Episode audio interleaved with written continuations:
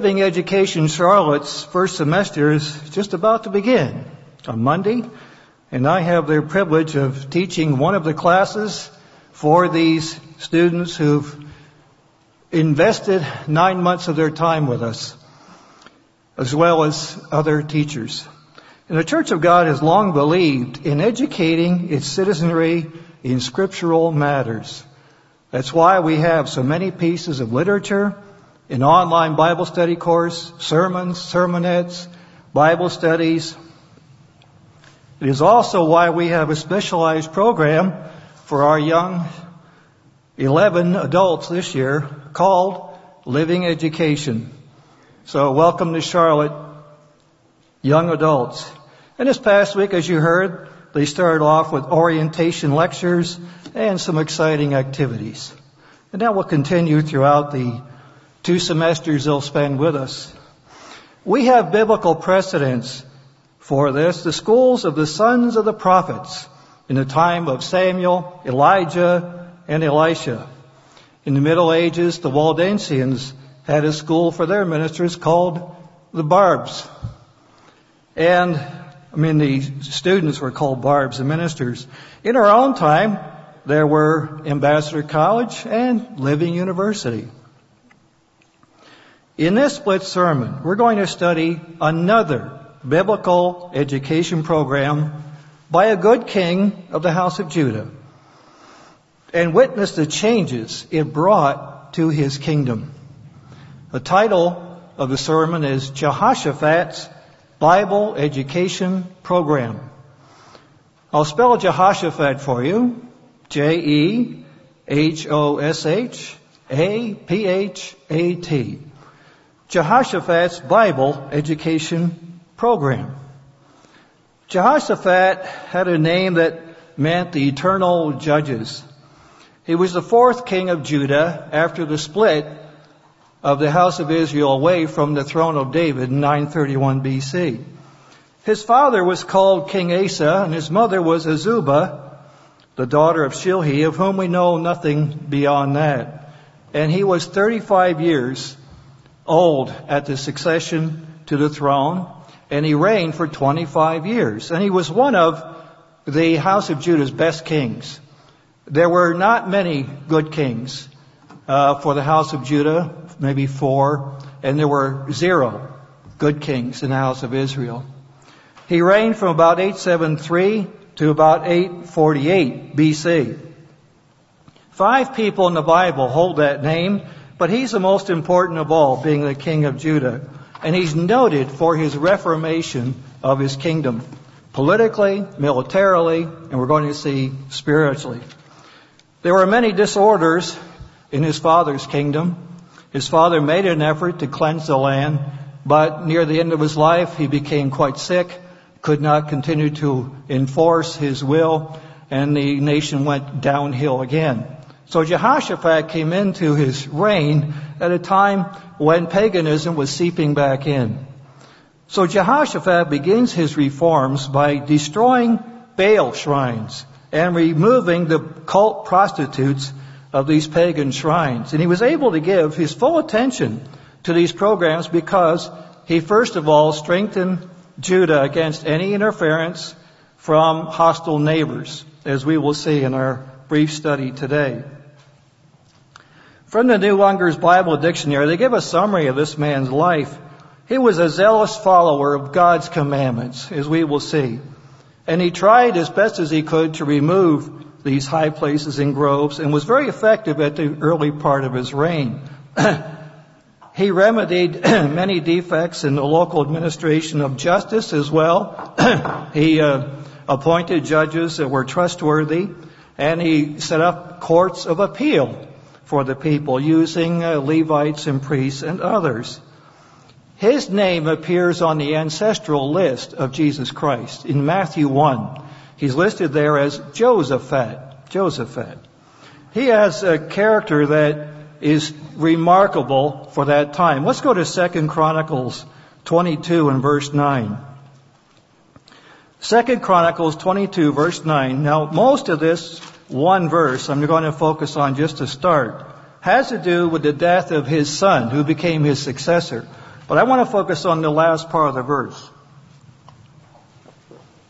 Second Chronicles 22, verse 9. So this Ahaziah, his son, as they said, last part of the verse, he is the son of Jehoshaphat, comma, who sought the Lord with all his heart. Sought the Lord with all of his heart.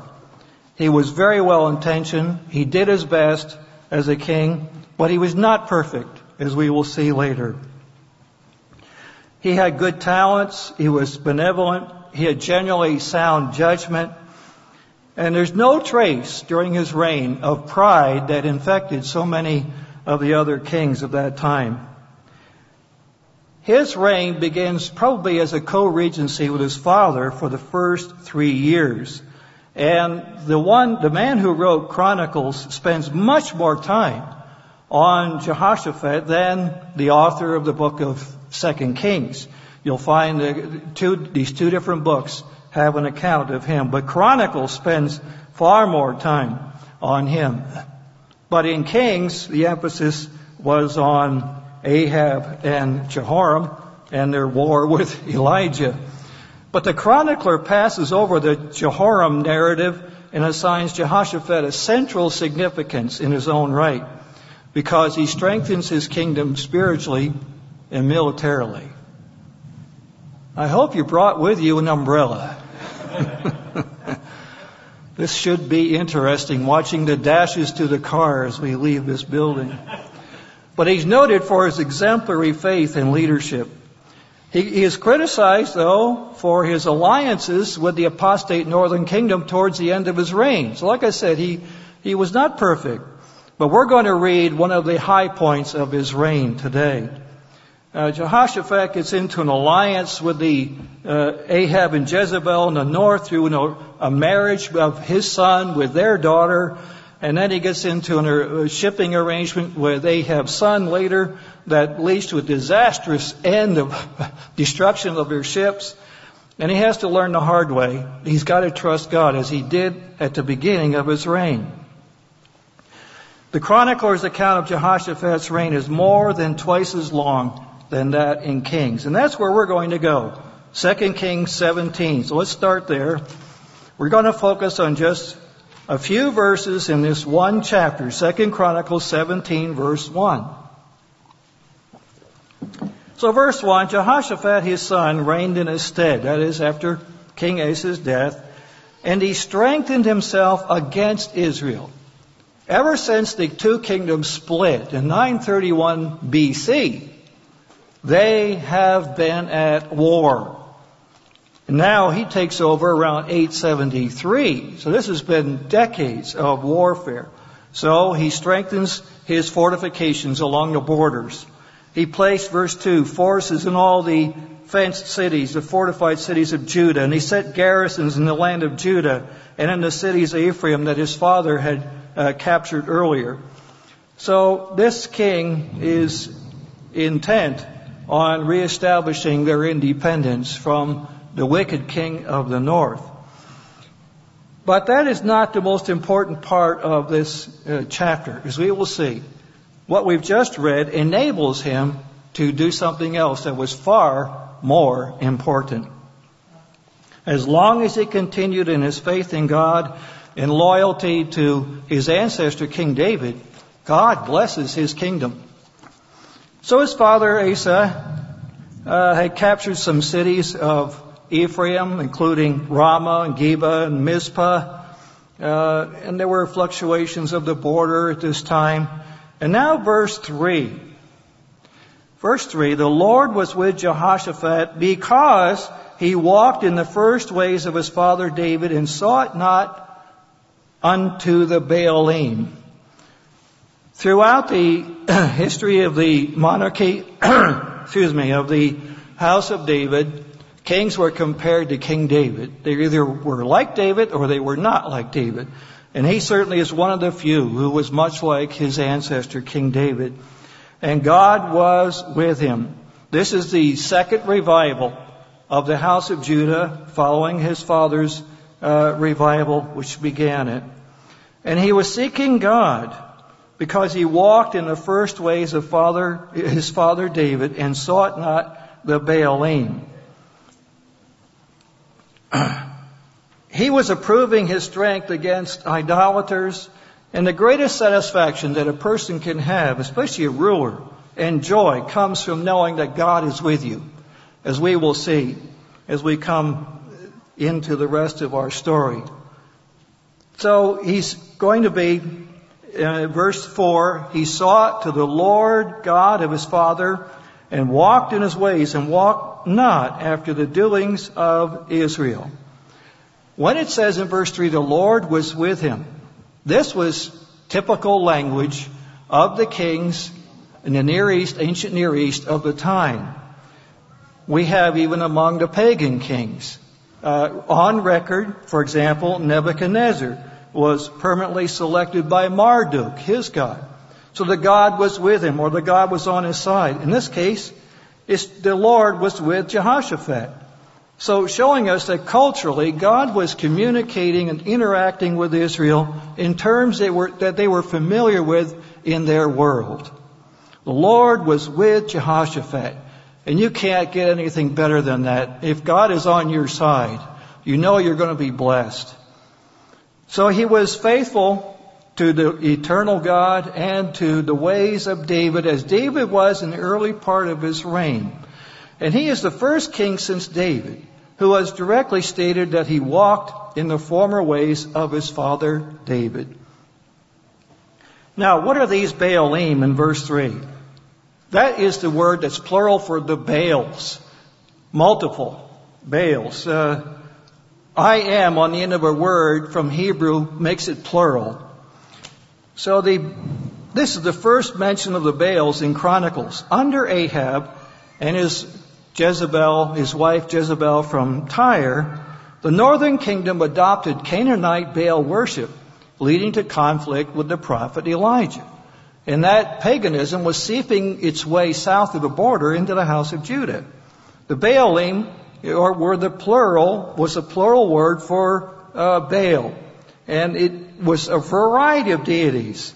Uh, but the most uh, particular one is the Syro-Canaan uh, Baal, because Baal was an honorific title. Baal was often a localized uh, god of a town or a region. But the one that was most prominent was the god Baal Hadad.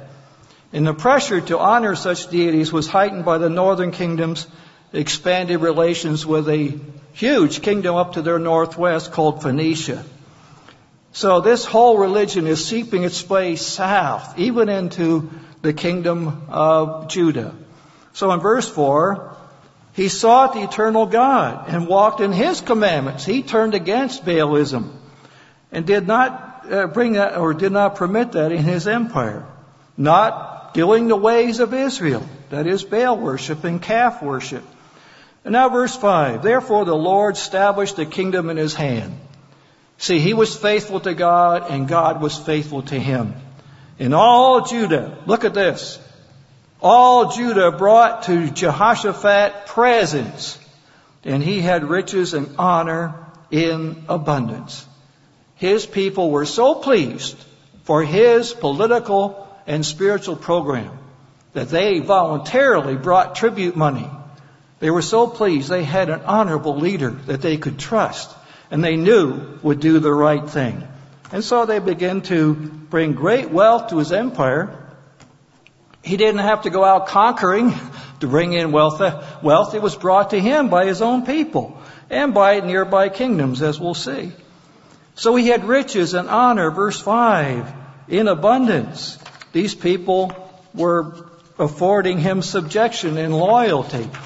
And now verse 6, his heart was lifted up in the ways of the Lord. Moreover, he took away the high places and groves out of Judah. This was reform of worship that was characteristic of faithful kings in Chronicles.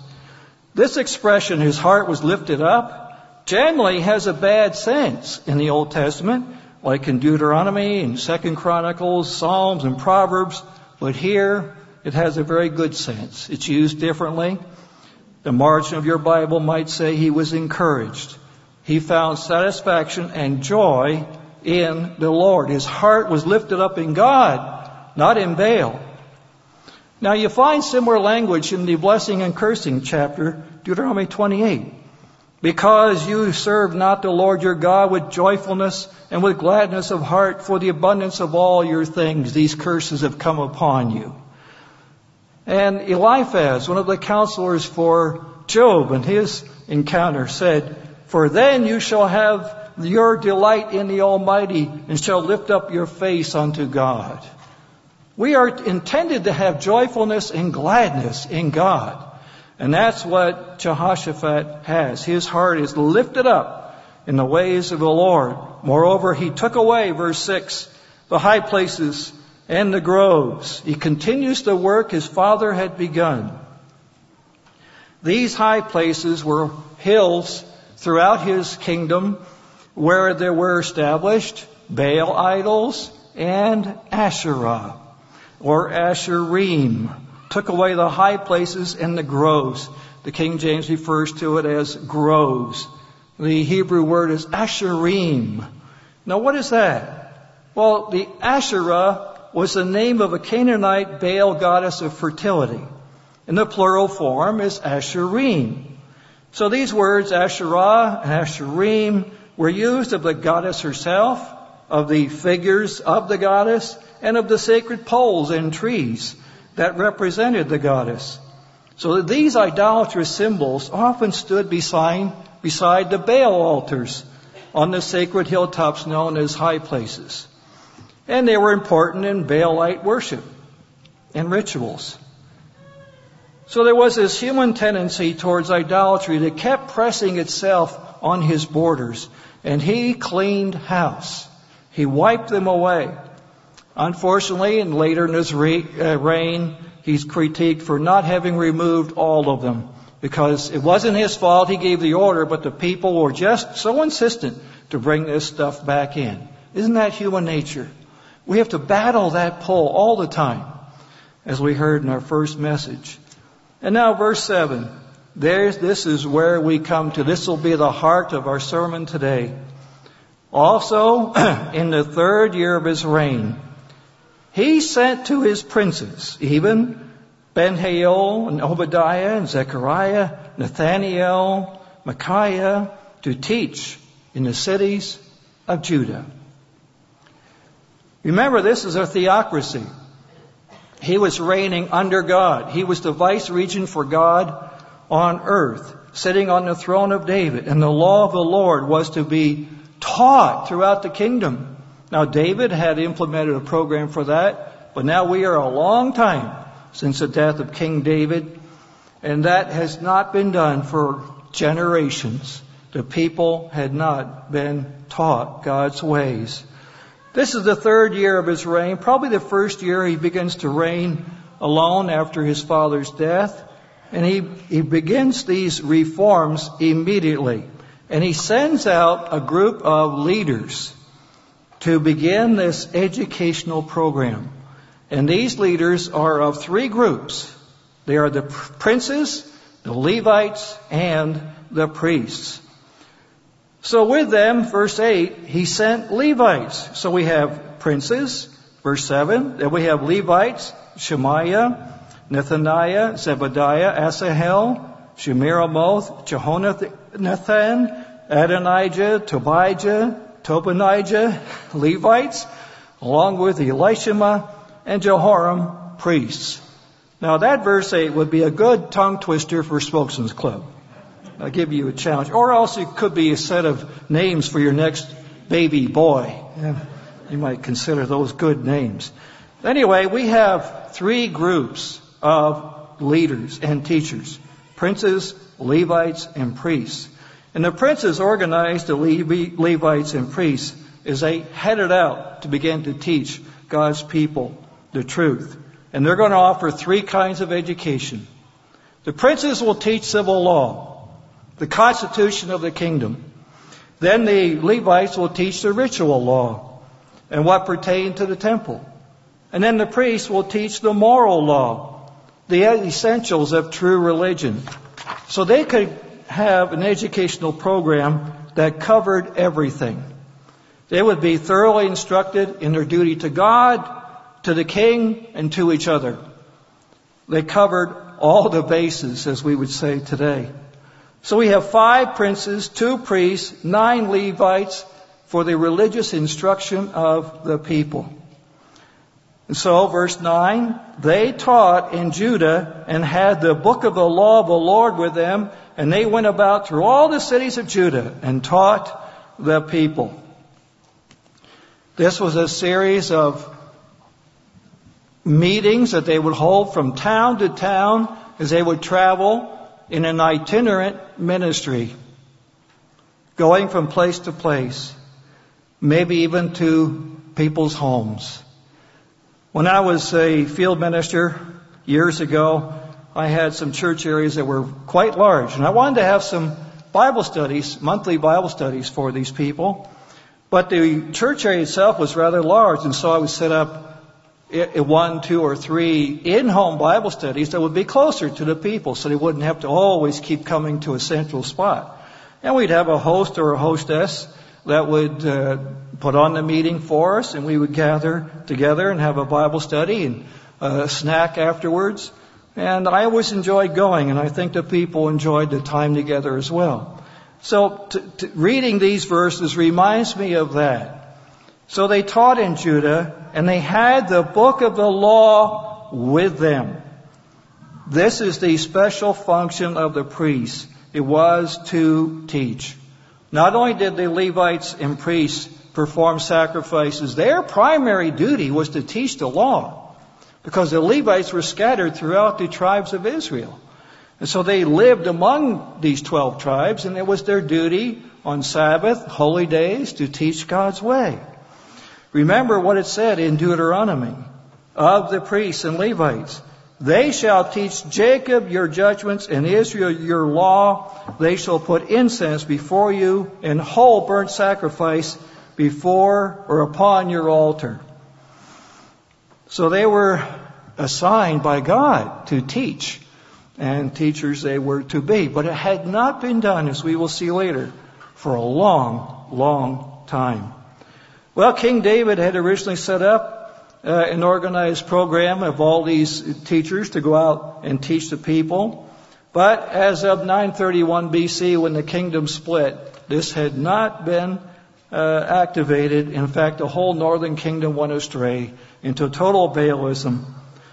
David had an uncle named Jonathan, not only a friend named Jonathan, but an uncle named Jonathan who was prominent as a teacher as well. And some of the kings and other princes through history were quite diligent that way, but not very many. So we have this similar commissioning of Levites later, after Jehoshaphat's time, in the era of Ezra and Nehemiah. They caused the people to understand the law. You read Nehemiah 8. Now let's focus on verse 9. What is this book of the law of the Lord? The Hebrew word for the law is Torah. That means law, direction, or instruction. It occurs 220 times in our uh, Old Testament. And it refers to the five books of Moses. Five books that God inspired through Moses. What we call today the Pentateuch, the five books, or the Torah, Hebrew word Torah.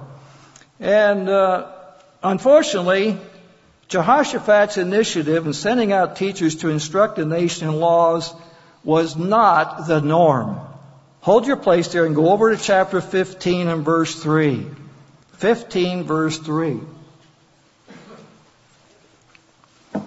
Now for a long season Israel had been without the true God, without a teaching priest, and without law.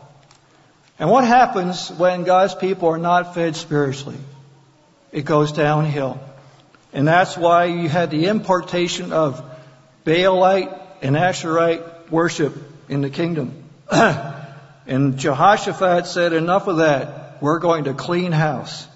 We're going to teach God's people the law of God. So these leaders, these 16 people, uh, had to carry with them a copy of the law, which was very rare. It was rare to have a copy. Uh, generally, it was only the priests.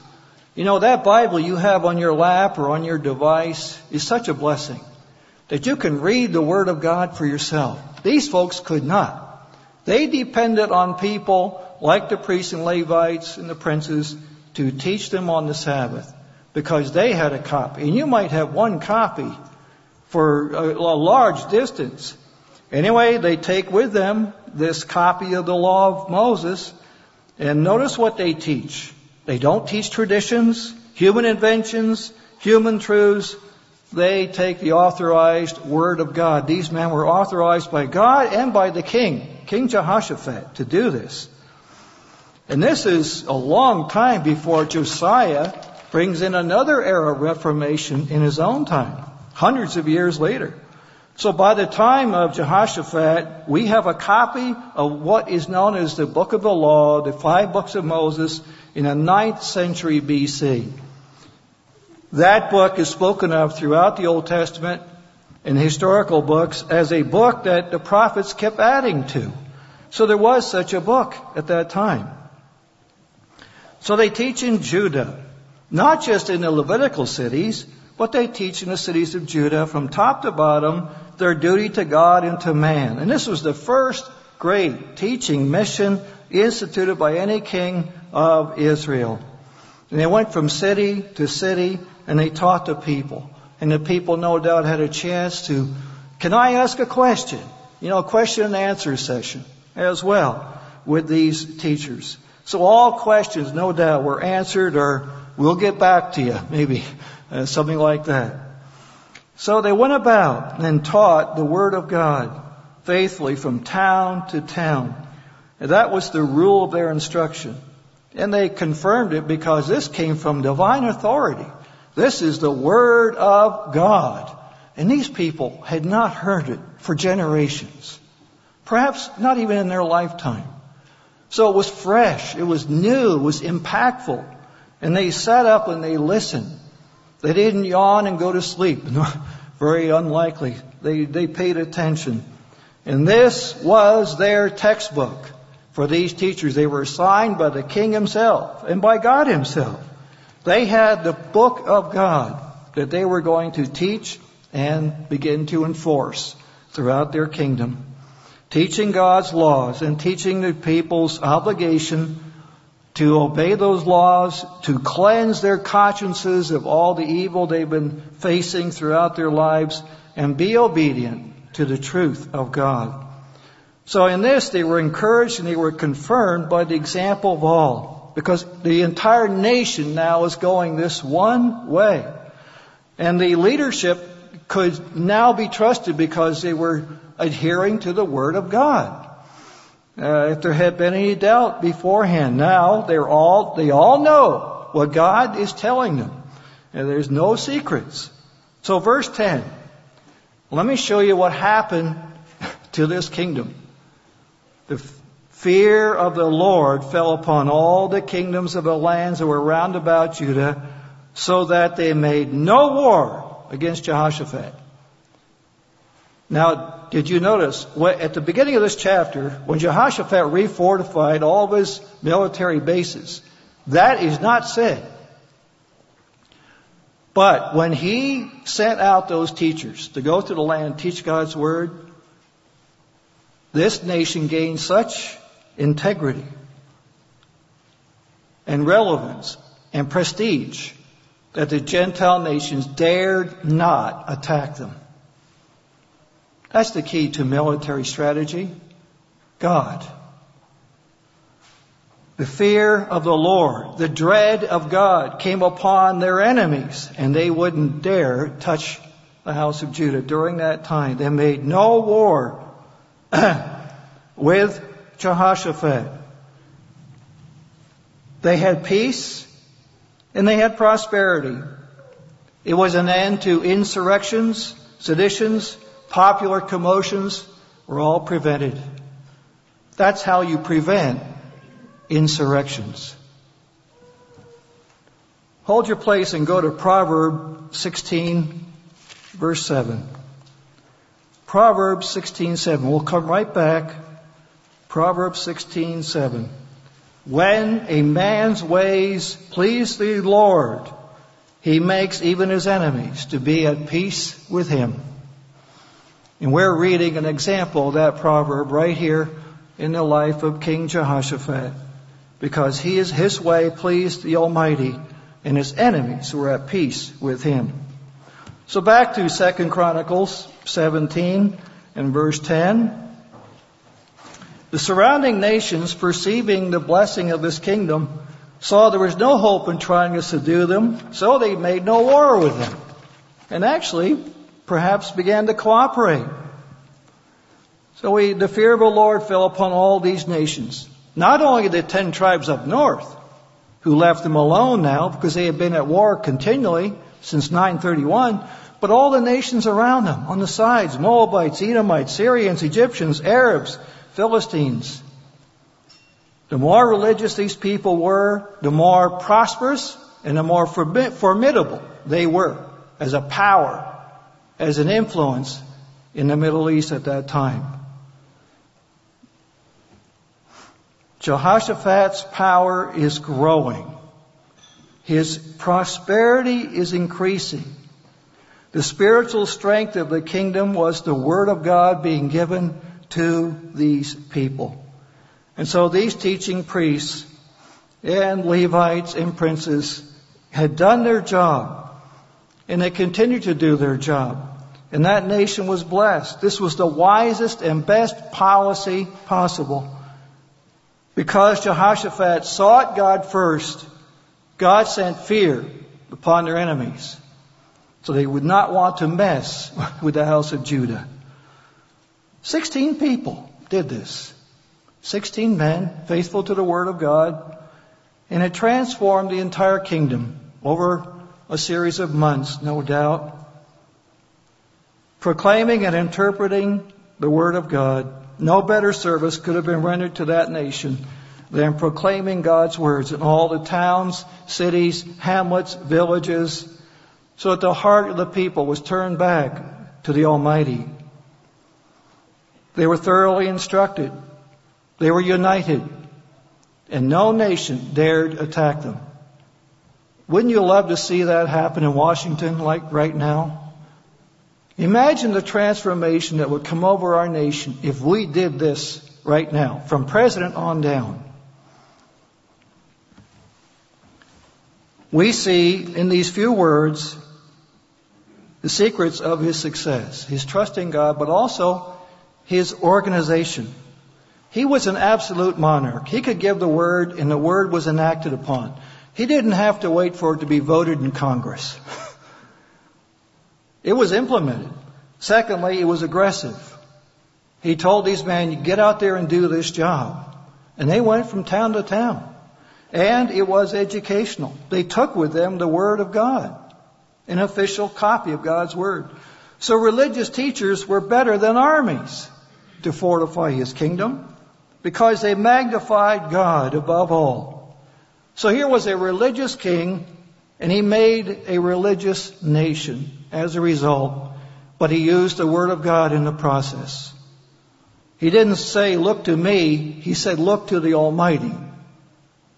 Many and great are these advantages of such religious and moral instruction that all of us need. Every family felt an increase in their happiness, and they had a king they could trust and they loved, and he was like a parent to them and a benefactor. And it made all these people better subjects, better artists, better farmers and tradesmen.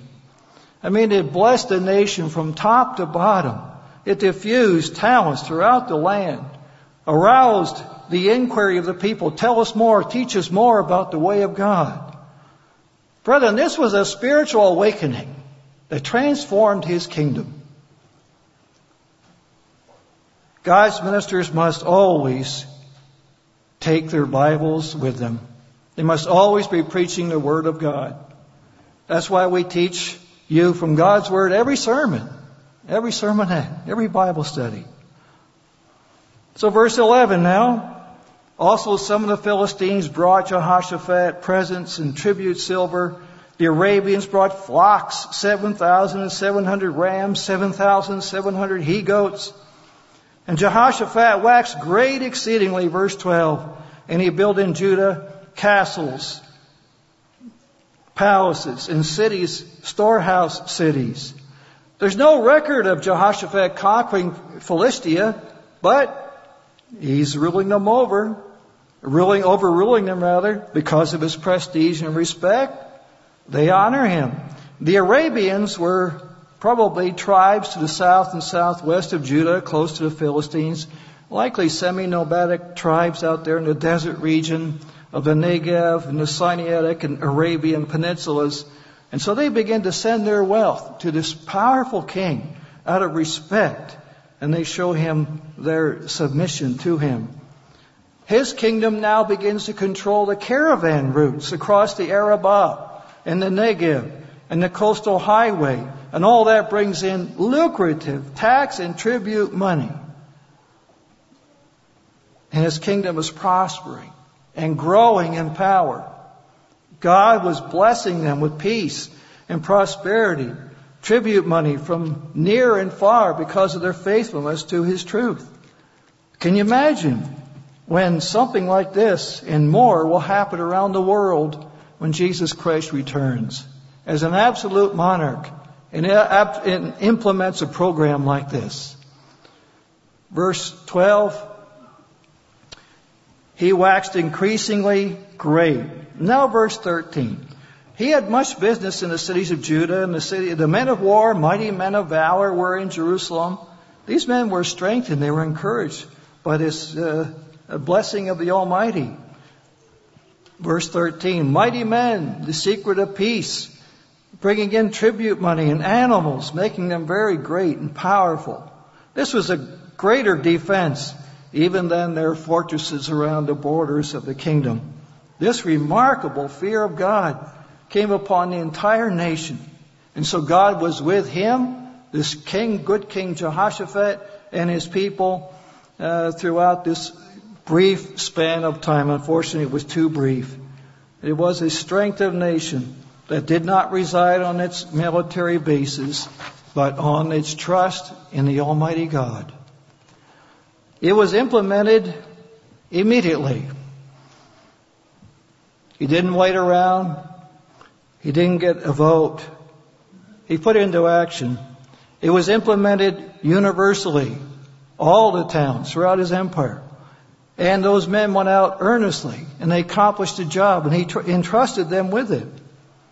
The reign of Jehoshaphat was marked by the end of warfare during that brief time of his lifespan uh, one of the few uh, such periods since the death of Solomon.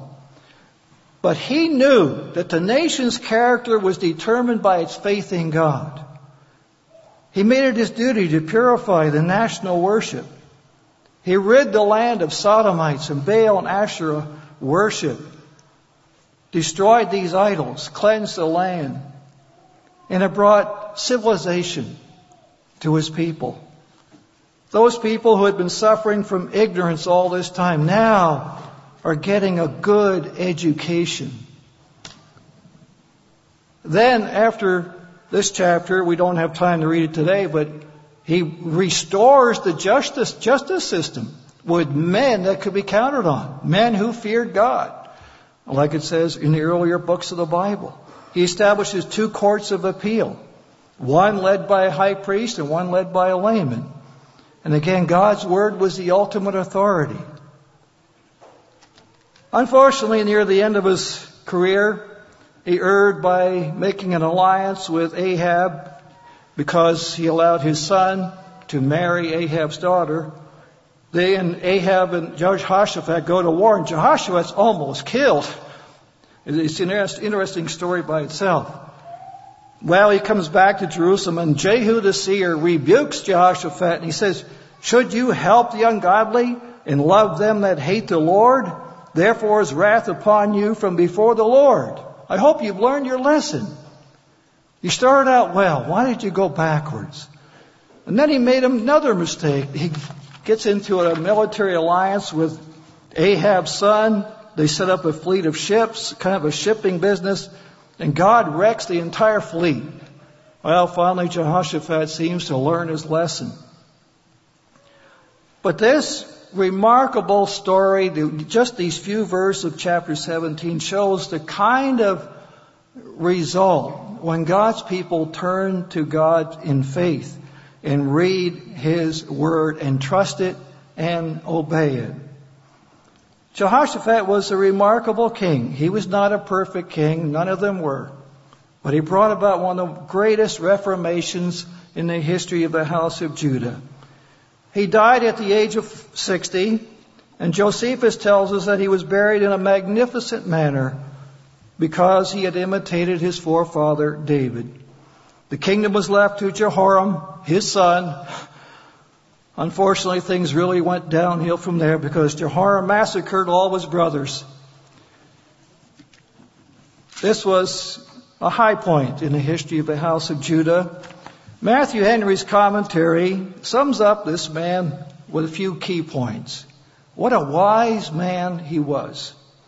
What a good man he was in that he walked in the ways of his forefather David, did not seek the Baalim. He obeyed God's commandments. His heart was lifted up in the ways of the Lord. He was a good man and he was a good king. He took away the teachers of lies and he sent out teachers of truth throughout his kingdom, these princes and Levites and priests. Overall, he had a very effective ministry. These itinerant judges and itinerant teachers went throughout the land and it brought a transformation upon his entire kingdom. And what a happy man he was because he had God's favor. And the people were happy because he was their king. He had brought such blessing to their land. They, they loved him and they brought presents to him out of respect.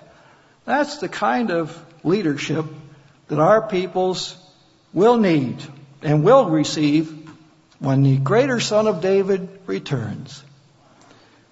This Royal Bible Education Program is a model for all who follow. Let's go to 1 Timothy 5:17.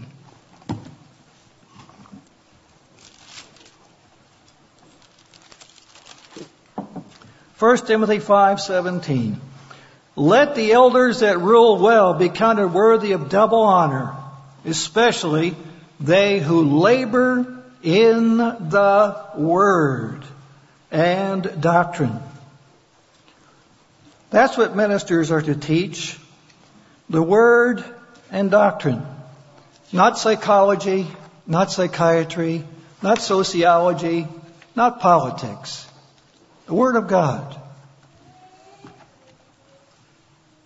They who labor in the Word and doctrine. Let's go to 1 Peter 4.11, our last verse.